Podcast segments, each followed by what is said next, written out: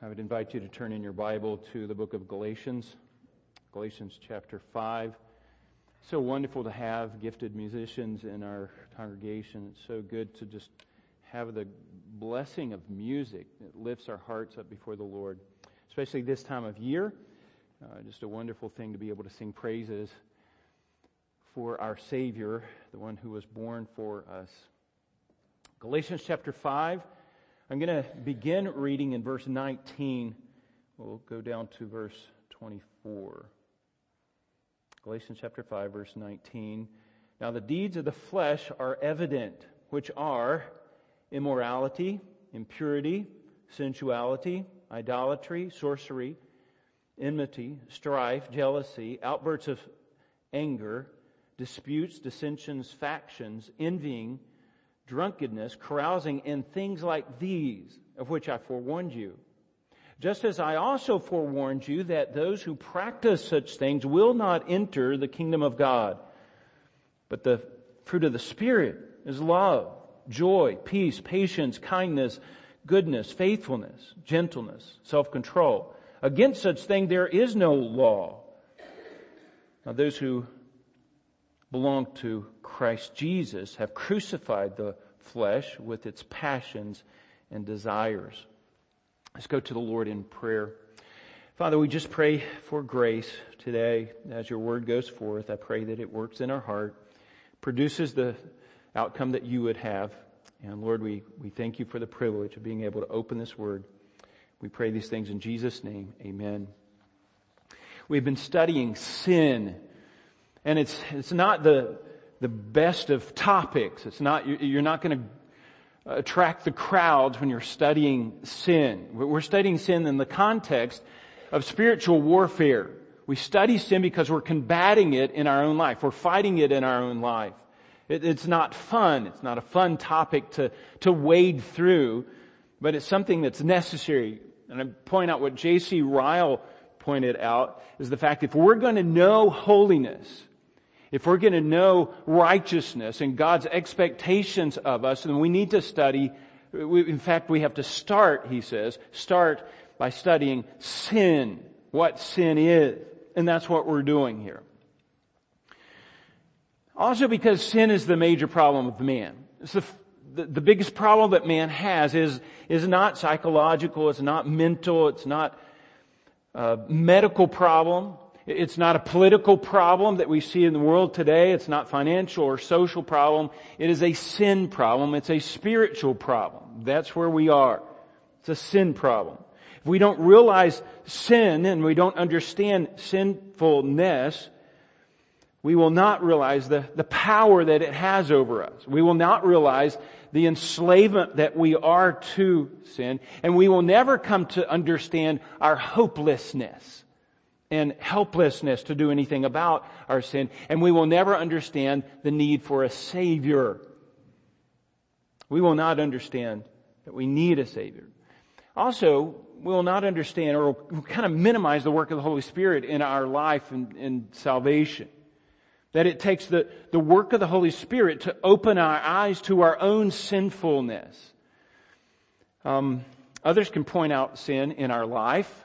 Nathaniel or Nathan, the, the prophet, he pointed out sin in David's life and David understood that. But even then, I believe that it takes the power of the Holy Spirit working in our life to convict us of our sin, to show us of our sin, at least to the, to the depth that it takes to change that sin, to the, to the point, to bring us to the point of our hopelessness our helplessness to the point that we cry out to the Lord for holiness and righteousness in our own life.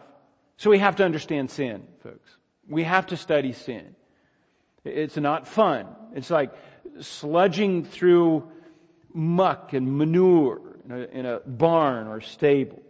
This is not fun, but we need to do this. And we started off a couple of weeks ago by defining sin and we looked at, at three elements here that we see in scripture. First, it's missing the mark. It's failing to, uh, it's falling short of, of God's glory. God's glory, His expectations of us is, is up here, and we fall far short of that.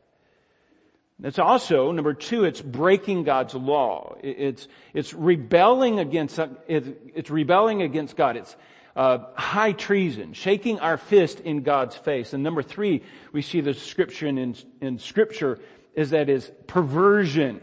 It's a crookedness, a, a twisting of reality, distortion of reality. We looked at the history of sin a couple of weeks ago.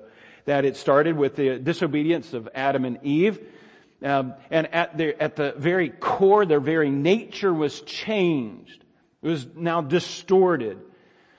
Um, it affected the mind, the heart, the emotions, the will, and they had the tendency now to sin, the the habituation, habituation of sin, to, to, to think sinfully rather than holy, holy. And that nature then was passed on from generation to generation, generation. And no one was exempt. No one, no one escaped that. Not even one person. Now, as a result of that then, we are a whole race of people that are in open, in an open state of rebellion against God. Just like Satan was. He, pride filled his heart. That's exactly the way we are. We see pride fills our heart. We elevate ourselves. That twists our morals, our values. Uh, we think we are more important than anything else.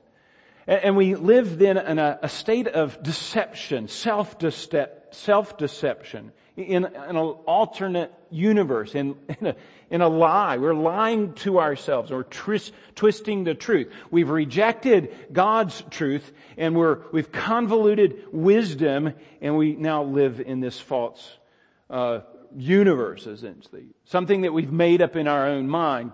Paul says it's vain, uh, uh, imaginations and our own imaginations.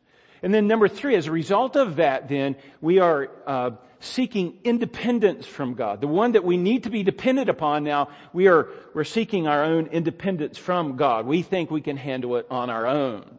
We are so self-deceived, and our responsibilities to God have been twisted and distorted a little bit. Now, even creation itself groans. Even creation was affected because of that sin. It will not produce for man as it once did, as it, as it should, as we would expect it to. There's problems. There's sin. Uh, sin problems on the earth. In fact, we're in the state of sin. It's a condition of a, the heart. It's the condition uh, of this world. It's in a state of sin. We live in sin. And folks, if we die in sin, our destiny is hell. Hell awaits for us. If, if things don't change.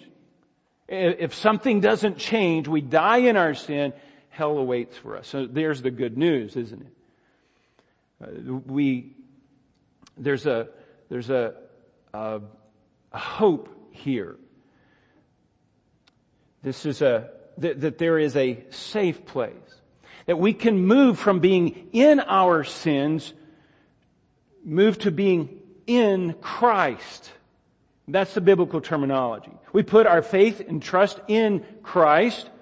He takes His righteousness and puts it on us and takes our sin and puts it on Him and He nails that sin to the cross. He abolished sin on the cross. Sin and death on the cross. So much so that Romans chapter 8, Paul says there is now no condemnation for those who are what? In Christ Jesus. And that's the safe place. That's where we want to be, not in our sins, but in Christ. Now, with that being said, you would think that we, there would be some instant holiness. When you become a Christian, that you'd be instantly holy. I, I wish that were so. but it's just not the case. It's not the case. So we have to fight. We have to fight the struggles within our own self. This, this spiritual warfare really starts within our own heart. We have to fight against our own tendency to sin. We fight because we are, we're still in this flesh, in this sinful flesh, is the biblical terminology. And that causes a problem. Causes the problem. And, and this is, this is, I think, the problem that the church faces today. It's hard to define sin. It's hard to know what to, what to uh, uh, fight against. It's hard to know even how to identify it. because there's a couple reasons. Number one, we see in Proverbs uh, why the wisdom of Solomon says that that man in his natural state he thinks that he is right. There's a way that seems right unto man, but the end is is death. We, we think we're right. We think we have good judgment when we have bad judgment. We think that we are right when we are wrong. Everything seems right in our own eyes. We're not going to do something that's wrong. We, we understand what's right. We're the, we're the judge of what is right. Well, we know that that's, that's part of the problem. We can't identify that. So we need laws. We need laws. We need an outside source to tell us then what sin is and where we are messing up, where we are, are sinning. And of course we see that Moses gave us the Ten Commandments. God gave us the Ten Commandments through Moses. And we need that objective standard to, to show us, to point out to us our own sinfulness. But those laws, folks, do not, those laws do not make us holy, do they? They don't. They don't make us holy. They're, they're, there aren't standards. Those laws are not standards for holiness. That, that's, that's far beyond just laws. The most that laws can do, the best that laws can do is just expose our heart. They tell us what sin is so that that can be corrected and we can, we can move on from there, but, but holiness is so much higher. There's another problem with identifying sin and, and this, uh, in our own hearts and labeling sin is that there's not enough laws that can be written to govern the heart, is there? we just can't make enough laws uh, uh, to, to, govern the heart. In fact, what we see in verse 23, the passage that I read earlier, uh, uh verse 23, gentle and self-control, against such there is no law. In fact, there's, there's no law. Uh, we can govern the heart to, to make us love. We can't do that or, or have patience or kindness or faithfulness. There's, there's no law that can be written. We try, but we just, we just can't. We can't, can't do that. And so in summary, the, the laws can't really govern our action, or they can govern our actions, they can point out actions, but they really can't, they do a poor job about governing our heart. Uh, just this week, we've been, uh, I've been listening to uh, the account that these three presidents, the student president, or uh, presidents of uh, Harvard, MIT, and Penn, University of Pennsylvania, were standing before Congress giving an account for the, the actions on their campus, and uh, and they find it hard to even define these things. I mean, they can control some actions. We're going to take some action here. But the reality is, they can't control the hearts of these kids, these students. The, the words that come out of their mouth, they, they can't control it. We have free speech. And so it's, it's difficult. It makes it hard for us to even fight against sin. We need those laws, but those laws don't make us holy. What needs to happen is for the Holy Spirit to come in and, as Christ said, to cause us to be born again. And that's what's necessary. To produce holiness from the inside out. It's not conforming to laws, but it's producing holiness from the inside out. Making us righteous with a new nature and the Holy Spirit living within us, being born again. That is going to produce holiness in our life. It's not a conformity to laws. Now, we have a, a Christianity today, I, I think, that is, is missed the point of a Christianity today that, that kind of lives down here at this, just this level of, of baseness. I think it's a pseudo Christianity that, that as long as you're a good moral person, as long as you're a good citizen, then, then you're okay. But that's the way the scribes and the Pharisees were, weren't they? The, uh, Christ spoke out against them. They were good moral people. In fact, they were the best people of that day. And, and Christ said, unless your righteousness exceeds the scribes and the Pharisees, you will not enter the kingdom of, of heaven. So the standard is much higher than just keeping the laws. Keeping the laws is down here. And we have a whole Christianity that seems like, oh, we, we, as long as we keep the law, we're fine. But that's not pursuit of holiness. God's expectation for God's children is holiness in every situation. Holiness in every situation. We are to be holy as He is what? Holy. That's it. So this Christianity is, is we're not called as Christians just to, to not sin, to not, not just not sin and not just, uh, okay, keep the law, but to go far beyond that. We're not called to, well, just don't kill your neighbor, right? We are to what? Love our neighbor. We don't go through life and say, well, I didn't kill my neighbor today, I must be a good person. No, that's not the way it works. We, we love our neighbor. As husbands, we're not to, to commit adultery. That's the, the law part. That's about the only thing that we can govern there. Don't commit adultery. But the Bible goes be, far beyond that. and says you live with your wife in an understanding way. You sacrifice. You sacrifice for your wife. You, you love your wife. The, the law says don't steal, but then the Bible comes along. We see in scripture to please God, we work so that we can have to give. So the standard is far above than just, just living the law. Christ says, uh, don't be angry. Go, go far beyond no, not being angry. Don't, don't even be, say those unkind words to your, to your brother. And in fact, we see in scripture a soft answer, uh, turns away wrath. Wives, we're not called to just obey your husbands, but there's a reverence and a respect for your husbands. We're not called to just raise kids, but, but to raise them in the fear and the admonition of God. There's a, a law, there's a level at which we can govern people's behavior, but righteousness is far beyond that. We need to get that in our mind. And we have a Christianity today that lowers the bar, that thinks, oh, as long as we're not uh, uh, killing and, and as long as we stay out of jail, then we're okay. But that's just not the case. The more I study scripture, you just don't see that. Righteousness is far uh, beyond what we, we have in our understanding today.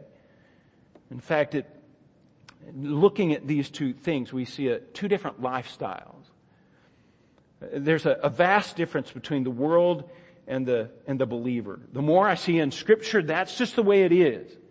But we seem to live in this Christianity today that, that wants to be like the world. They, they're bringing the two together and instead of being uh, worlds apart, they're trying to bring this together for us to be like the world in order to win the world. And that is unbiblical. That's unscriptural. It's not what we see in scripture at all. We have different attitudes than the world, different words than the world, different character than the world different goals, different purposes from the world. In fact, we, we see in scripture a different lifestyle for the believer than the world.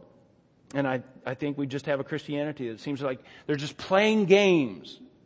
Playing games. They're just seeing how close to the world they can, they can become. Now, there's, there's three ideas that we see in scripture, just in summarizing this that the, that the Christian is called to this high standard. And we see that, that God has uh, given us a new capacity for that standard, a new love. He's also, we see in scripture that oil and water don't mix. Darkness and light don't mix. Uh, uh, Satan and Christ don't mix. Sin and righteousness don't mix. It, it just, the two cannot go together. And then number three, you see a, we see in scripture that there's a, you should prepare for persecution. There's enough of a distinction between the world and the Christian that there's going to be conflict. There's going to be persecution. That's part of this spiritual warfare, isn't it? Many times the world is going to just, because of that distinction, because there's a world apart, the, the world is going to misunderstand us. They're going to see us as hypocrites. Well, nobody can be that perfect but they don't know the Holy Spirit producing this holiness in us. In fact, what we see a few hundred years back, there was a, the church was in this, about the same kind of condition. If you read history, the church is in about the same kind of condition as it is today. And there was these, these Christians that were calling for purity within the church. So much so that that became their label, wasn't it? Puritans. And they became persecuted. Bloody Mary came along and, and killed many of them. They, they began to scatter and go really all throughout the earth, the world. And we see pockets of these Puritans and they arrived on the shore of Americans. We see Puritans here in America. But that's what, they were calling for a purity within the church. Purity. Not just to don't break the law, but a pursuit of righteousness and distinction from the world. Now, my point is that Paul helps us with this.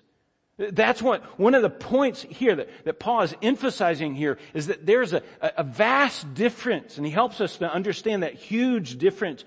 And he identifies then the marks of the flesh and then the, the fruit of the Holy Spirit working in our life. And, and again, it's worlds apart. It's a completely different thing.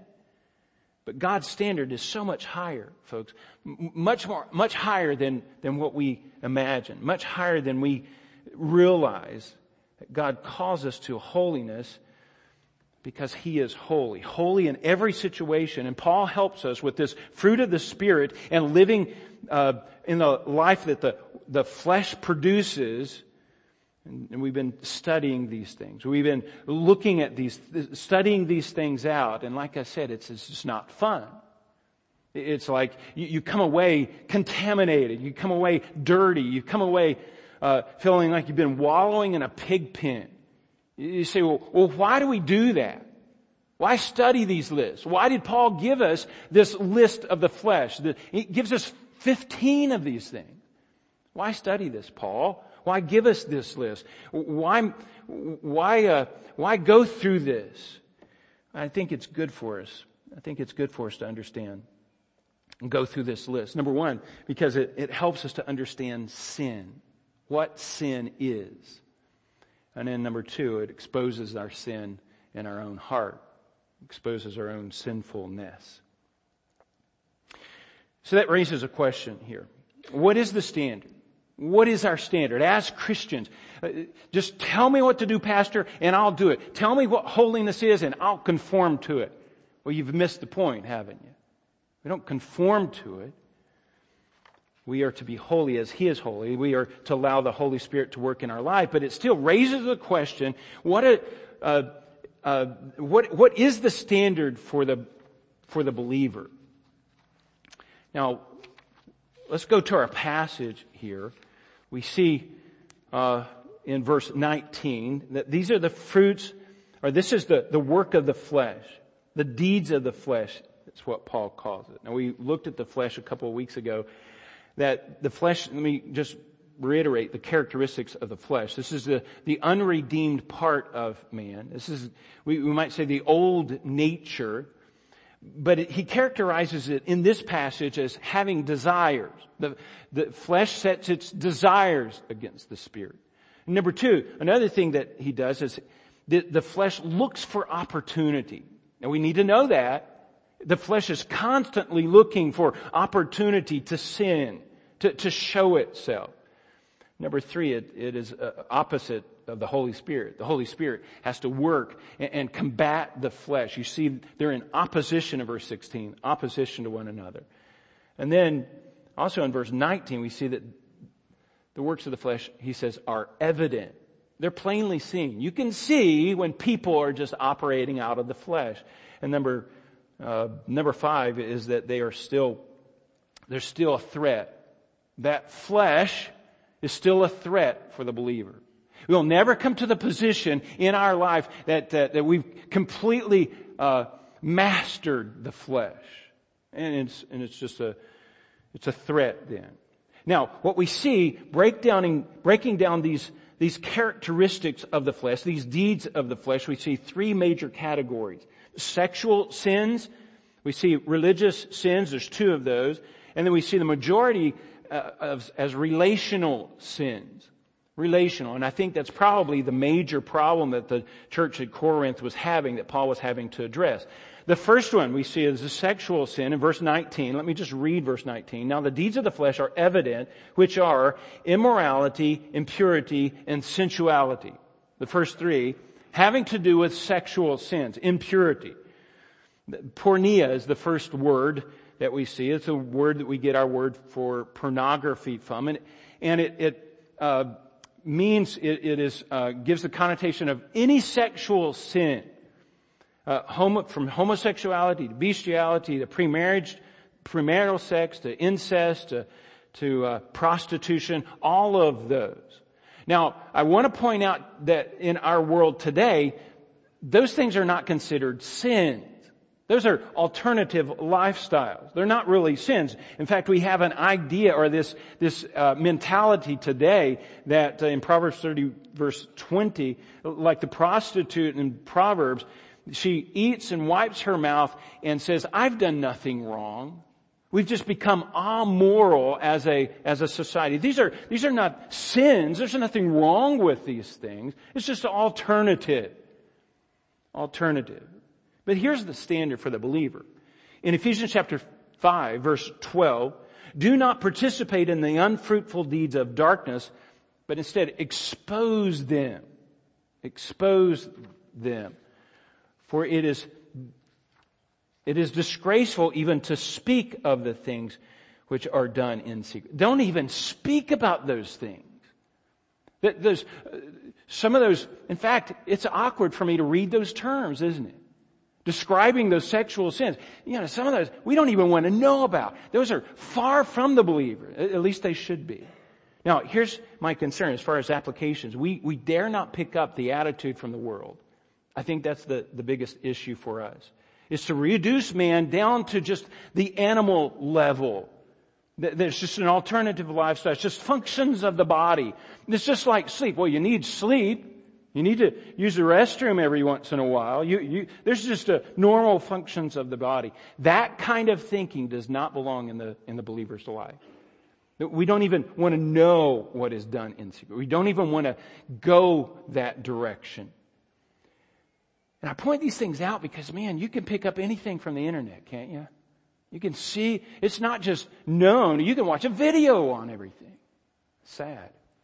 Number two is impurity just means uncleanness. It means decay, really. It's used in Matthew chapter 23 uh, as uh, rottenness, a rotten corpse in the tomb. And it's impurity of, of the heart he's talking about here. Um, this, uh, this corrosive element within, within the heart, like a battery. Sometimes your, your battery gets so corroded on the outside, you have to break it and tear uh, tear down that corrosive material, get rid of that, and then put the terminals back on. Or it's, in, it's like an infection in the body that has to be gotten rid of.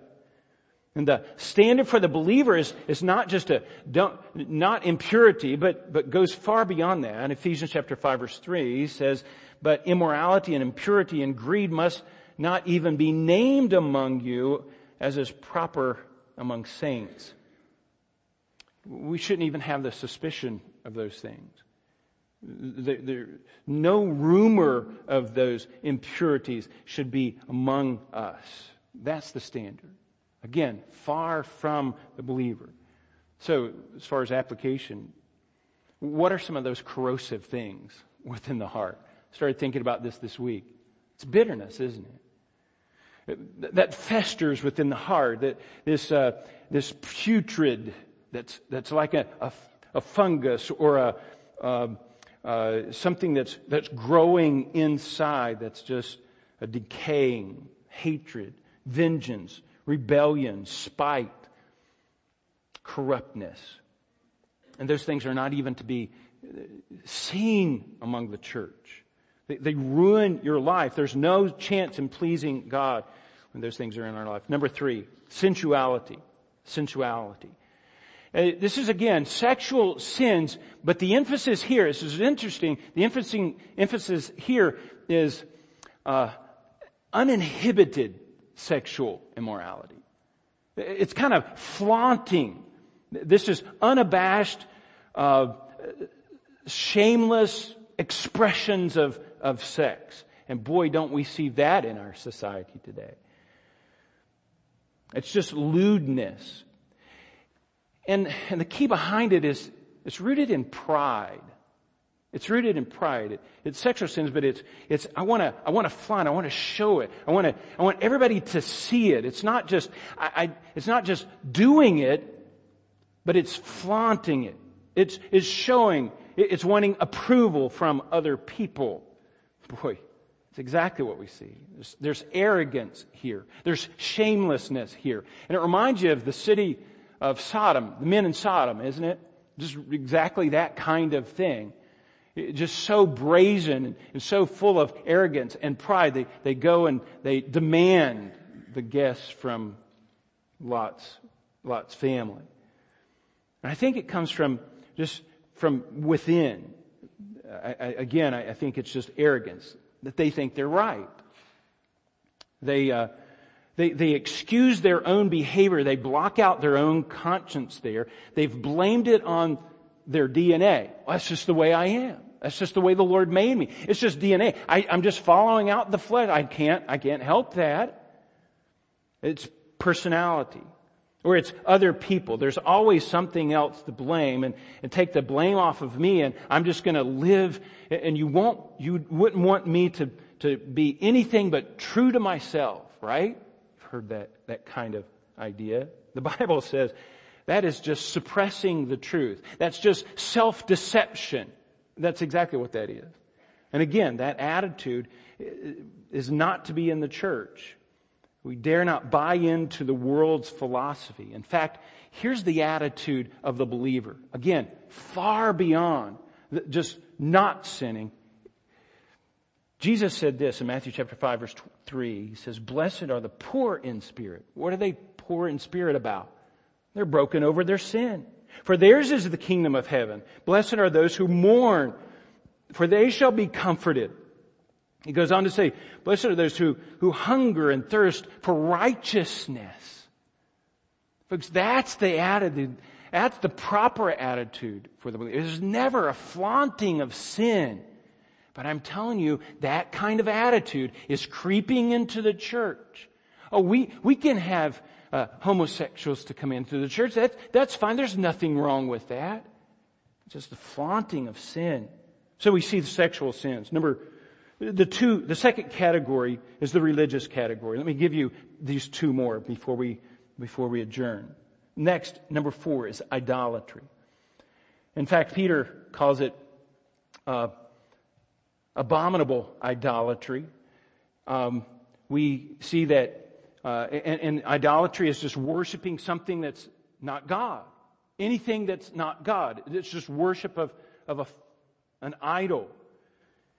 Um, in fact, what we see in scripture, to, what we see in scripture is that anything that is good can become bad. Worship, we can worship when we elevate it above God.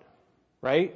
That's the idea. When it's elevated above God, that is worship. That is anything that is, takes the place of God. Anything that's more important than God, anything that's more, that we fear more than God, that we love more than God, any of those things we can worship.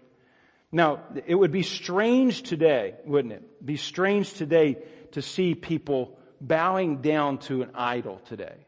We just don't see that in America. It would be really strange. We saw idol worship, right? That's, that's what pagans did. That's what they did in the, in the Old Testament. Those are just pagans. But you know what we see today is, is people bowing the knee to sports, bowing the knee to jobs or other people or cars or homes or even their kids. Anything that's more important than God more important than God. And, and that attitude cannot creep into the church. In fact, I'll just remind us, here's the, here's the standard that God has set for us. In, in Luke chapter 14 verse 26, is that he said to him, you shall love the Lord your God with all your heart, with all your soul, with all your mind. That's the standard. There's nothing that compares to our love for God. Number five, and this is again under the category of religious sins. And this is sorcery. Sorcery. Uh, the word is uh, pharmakeia. That's the word that we get our word for pharmacist from. And early on, it, it, meant any kind of medicine. It, would, it was associated with the medical field, any kind of medicine, any, any med- generic medicine. But it, then it became specialized to talk about any mood altering or mind altering drug. That's, that's, they understood that in that day. Mind altering drugs. They understood that. And they would use these drugs to induce a, a higher religious state for communing with the gods. And they would use these drugs or, or whatever that they would, uh, you know, today mushrooms is the big thing, but anything that would alter the, the mind and, and so that they would feel like that they could reach some level of, of uh, euphoria that would commune with the gods. In fact, uh, the word is actually associated with witchcraft as well in, in certain places. In Revelation chapter 18, we see it that uh, Satan produces this strong delusion. They call it, a, uh, he deceives by sorcery. And, and, somehow there's this delusion really of the whole world at, at that time. It could be a drug induced. It, it could be, uh, uh, it could be just deception uh, of, of, reaching this higher elevation of, of euphoria. It could be this hypnotic state or even some kind of false religion the Bible would call those doctrines of demons, wouldn't it? And, and so you can see drugs, you can see witchcraft, you can see all of these things pulling together and, and under the guise of religion. Now again, just by way of application, the world, the world cannot face the truth, folks. And, and what they have to do is they have to they have to put up some kind of facade to soften their, their conscience, to soften the blows of this uh, sinful world. They can't face that. They have to distort it in some way. They have to distort life in some way because it's too harsh. And, and, drugs are too easy because we could just grab a hold of drugs and, and cause us to, to reach some level of, of euphoria that we just forget about life. Alcohol any kind of drug that's going to twist the reality and the perspective that God would have for us. They're reaching out for this euphoric state to alleviate harshness. Um, let me throw one out here because I think there's there's another element to this, and this is you see this in the group mentality. You get enough people together and you kind of lose yourself, don't you? You lose yourself to the, to the crowd, to the mob mentality. And folks, I see much of the worship today in, in these, in these um, concert churches that, that the emphasis is just so much on the, the music and the emotion that you just kind of lose yourself into this euphoria. Folks, that is doctrines of demons. That is just, that is just wrong. It's a mob mentality. And then out of that, these false teachers can, can show healings and they can show these miracles. What is, what is the higher standard? 1 Peter chapter 4 verse 7. The end of all things is near, Peter says. Therefore, be of sober or sound judgment and sober spirit for the purpose of prayer that's the mindset of the believer. It's not this mob mentality or some kind of euphoria to reach God in, in this, uh, in this upper realm. Are we so fragile, folks? Are we so fragile? The term today is snowflakes. Are we just snowflakes? Or are we so fragile that we cannot face the harsh reality of life? The harsh reality of this sinful world, but do it from God's standpoint? Do it from this, the standpoint of, of truth, from the way God sees things. Can we live as though God were living right in front of us, this God who we're going to give an account to? Live in front of Him with a sober tone. Live uh, with the confidence, though, of forgiveness in Christ. That's the, that's the mindset of the believer. Knowing that we are forgiven in Christ. Do we need to be distracted all the time by entertainment? Do we need to be distracted by just the, the, uh, the, the, the, cacophony of the world and the music, everything that's going on in the world? Can we be humble and confident in Christ at the same time? That's what we're called to do. Be sober of mind. It really comes down to this. Do we really believe what we say we believe? Do we really believe what we say we believe? Let me end with this one quote. I love J.C. Ryle. The more I read of him, he has the book called Holiness. J.C. Ryle, let me conclude with this. It costs something to be a true Christian. Remember, he's writing 100, 150, 200 years ago. Let that never be forgotten, he says. To be a mere normal Christian and to go to church is cheap and easy work. But to hear Christ's voice, to follow Christ, to believe in Christ, to confess Christ requires some self-discipline. And folks, that's what we're calling the church to. We are, we're Puritans in that sense, that, that we believe that there's this distinction between the world and the church. That the, the standard for holiness is so high. And no one seems to be seeking what pleases God. What would make God happy? What would please the Lord in this situation?